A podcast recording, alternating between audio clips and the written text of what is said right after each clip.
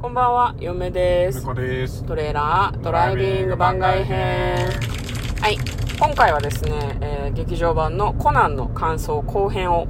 喋っていきたいと思いまはすい。。ネタバレありですので気をつけてください。気をつけてください。前編聞いてらっしゃらない方は、これの一つ前、前編の方を聞いてください。はい。まず、ラン姉ちゃんがすごかったって話していいですかいね。いっすよ。まあ、いや、あのさ、灰原がさ、連れ去られたっていうのが分かった瞬間に、2階のバルコニーから飛び出すランを見て、うやっぱこの人はヒロインじゃなくて、守る側だよねってすごい思いましたね。なるほどね。そこがラン姉ちゃんのいいところだよね。あと、強い。強い。はい意味不明な強さ。は出るアニメ間違えてるってすごい思いましたねい。。そんなことはないんで。あんな戦えんちゃろ、普通。コナンもあの、強化シューズをいろいろ使い始めてるからね。ねいやもうなんかコナンもえ骨砕けるよみたいな技をたくさん出してたけど、んなんかそれはね劇場版でよくあるやつだからねとんでもびっくり人間大集合みたいな感じだからねあのあんな深海にさガンガン潜っていけなくない普通うんまあね、子供だしね、そう体そうね。 ゆっくりゆっくり浮上しないとね母みたいなこと言ってたけどちょっとなんかわかんねえなと思ったあと灰原さんがさそううん何やっぱく工藤新一にさコナン君にさ結構守られているわけじゃないですか、はいはいはい守られてる気使ってもらってる正体がバレないように今回もねそうだったけど、なんかその浮上浮上する時にキスしてましたよねまあ、人工呼吸ですけどね。キスしてましたよね人工呼吸ですけども、あれは。ちゃんと、ゴホってなったから、あと続けたりしなかったでしょそうですよね、うえなんかあのコナン自身は別に灰原と恋愛がうんちゃらとかはなくてていうかなんか工藤君に工藤君、うん工藤君に恋愛感情って嫁はないんじゃないかなってちょっと思っててなんか蘭のことが好きだなんとかとか言ってるけどさなんか小学生が俺がお前を守るって言ってるのと何ら変わらないレベルの話のような気がするのね嫁の中でなるほどはいはいはあいつ恋愛感情ねえぞってなんかすごい思ってい。るコんナだンけど君、そんなことないですよ。えないですちゃよんと、ちゃ んと、ちゃんと、あるのちゃんとラン姉ちゃんとは今お付き合いしてます。そうなのそうです、そうです。小学生が付き合ってるの付き合ってないのって言ってるみたいなことなんじゃないのあれはあーまあまあまあ、その気はあるけど、ステディなものではないんじゃないかなって嫁は思ってるんだけどいや、でもそれはちゃんと、あの、お付き合いして るんで、恋愛感情がないわけではない。何なのその蘭一辺倒との工藤新一君はおう、付き合ってますんで、なのに証拠はで証拠は、あの、原作を読め、原作を。ああなるほどね原作で語られてるのか、嫁はアニメも原作も読んでないからうんなんかねその辺だけなんだろう少年漫画のすごいなんか若い子向けの内容のラブみたいな感じがすあごーいまあしてまあ、それはそうかもしれないですけどね。ね灰原さんはあれですねすごいなんか義理がたいですねちゃんと返したわよみたいなああ、そうね。唇は返したわよみたいな借りて貸してねえよみたいなことはちょっと上は思いましたけどあの辺なんかちょっとクスクスっとする感じで良かったですねなんかないんですかこう思い出せる範囲で思い出せる範囲で。なんかこうこのエピソード良かったなとかうーん、あの、最初のおばあちゃんのね、ああはいはいはいはいああったれねもみたいなのがあってよかったなって思いますし、うんあとなんすかね、まあ、僕ら実はちょっと間に合ってなかったんでねそうだねスタートにね、うん確あかのに思いのほかなんだろういつも僕らあの何飲み物となんか食い物買って入るんですけどそうねそれがめちゃくちゃ並んでて、ねうん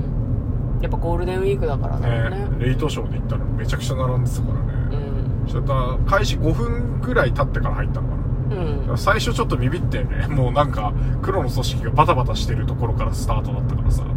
んあれこれもしかして一番最初のなんかきっかけになる事件とか全部見逃した やばっと思って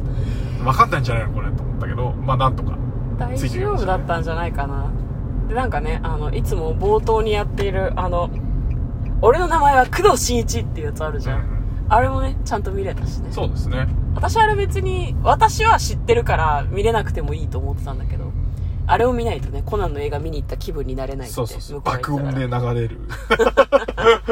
あそこだけ毎回すごい音量上げてくるあのテーマソグングでいや大事なところだからやっぱ音量レベルマックスすでいかないごいと出してくるなと思ってって大毎事回毎。回あそこがもうあれだから、ゲットワイルドだから。そうあれシをティハンターで言うとあこれろをの。ピークにしてるせいで、うん多分ねブルーレイとかで見るときに、うん配信とかで見るときに音量調整をしなきゃいけない多 分下の音がひあのちっちゃすぎるような気がするんですよ細かい。そうね。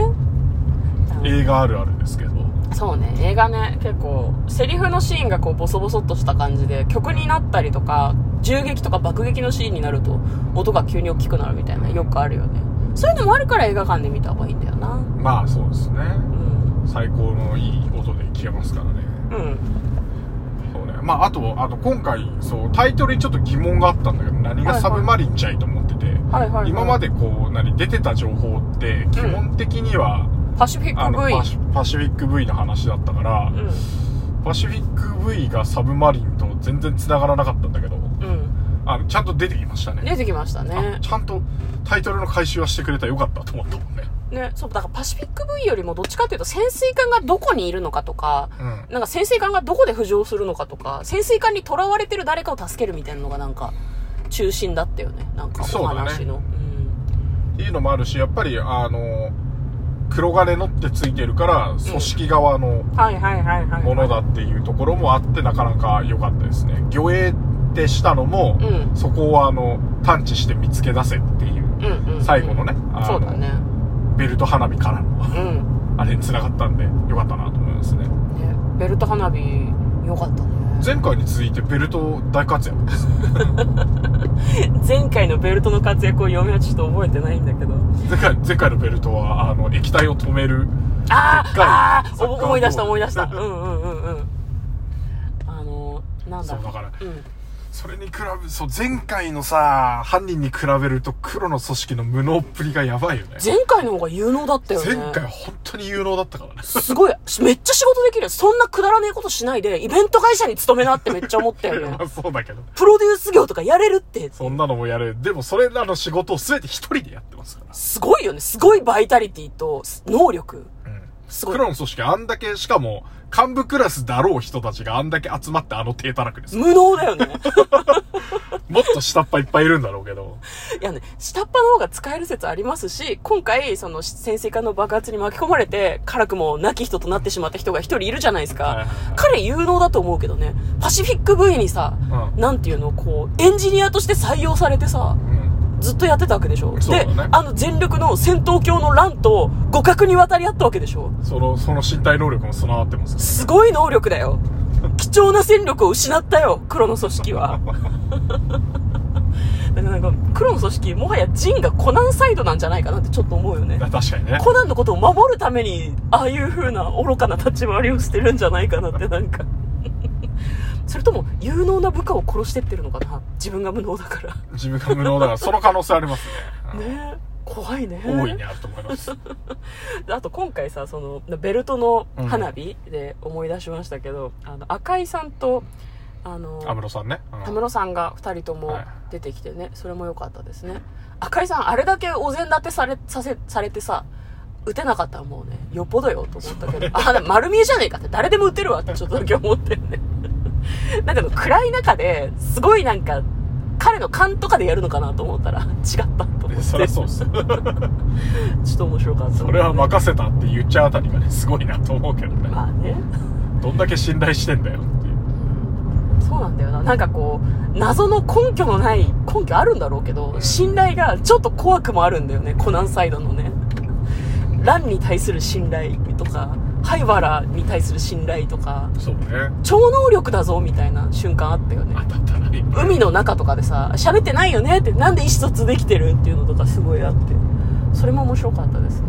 あとなんかこう、コナンのテーマにさ、実は歌詞があるのって、向こうはご存知ですかああ知ってますよはいあれ嫁あの子供の頃地元の図書館であの CD を借りて聴きまくったのではい歌えます、ね、ああなるほどうん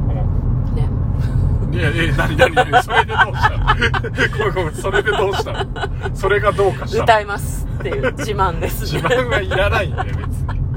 まあ、あとエンディング曲がさ、今回スピッツでしたね。そう、スピッツのね、爽やかな曲良かったっすそうね。。あと、見た後に、すごいなんか、あ、歌詞の内容がちゃんとリンクしてるんだっていうのが、すごい分かってよかったです。秘密を守ってくれてありがとうっていう歌詞があったりとかして、それは、その登場する人たちの何人ものにすごくこう、か、かかる。ハイワラにもかかってくるし、コナンにもかかってくるし、登場してくるあの、なんだ、エンジニアのパシフィックリムを作ったお姉さんにもちょっとかかってくるし、なんか、いい、いい歌詞だなと思いましたね。そうですね。あの、コナンの映画はね、あの、実写がバックで、こう、流れてるのがいいんですよね。そうね。今回はその八丈島の風景とか海外の風景とかがあと、海の中とね、ね、はい流れてましたね。亀とかね。クジラとかカメとかめちゃくちゃ綺麗なやつとって、ね取り下ろしなのか、なんかどっかからいただいてきたのかわかんないけど、うんめちゃくちゃいい映いやで像でしたもね。、取材に行ったんじゃない八行っ丈てると島思いますで、よだってコナンたちがさ、その泊まってたホテルにさ、本当にそっくりなホテルがさ、ん八丈島にあるんだっていうのがすごい面白かったし、八丈島って綺麗なところなんだな、行きたいなってちょっと思ったよね。そうですねなんかね。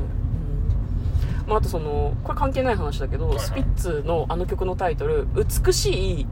ヒレヒレっていうのかな、うんそうそう。あれ、いつも漢字で読むと、美しい寿司って嫁は読んで て。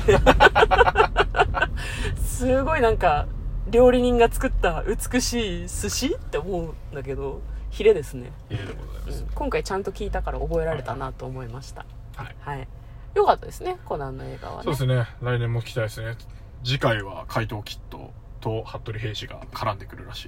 いので。ね。うん。面白そうですね。また、安室さん主役の回ないのかね。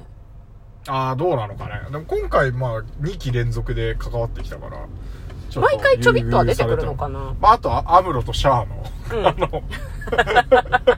会話も聞けたし、満足でございます。はい。ね、電話越しでしたけど、はいまあ、あの、やむなく共闘するというか、うん一緒に頑張ろうみたいな感じになったのもすごく良かったですね。はい。ということで、えー今日はですね、番外編としてコナンの感想をネタバレありでお話ししました。嫁とこの、トレーラー、ドライビング番外編もあったね。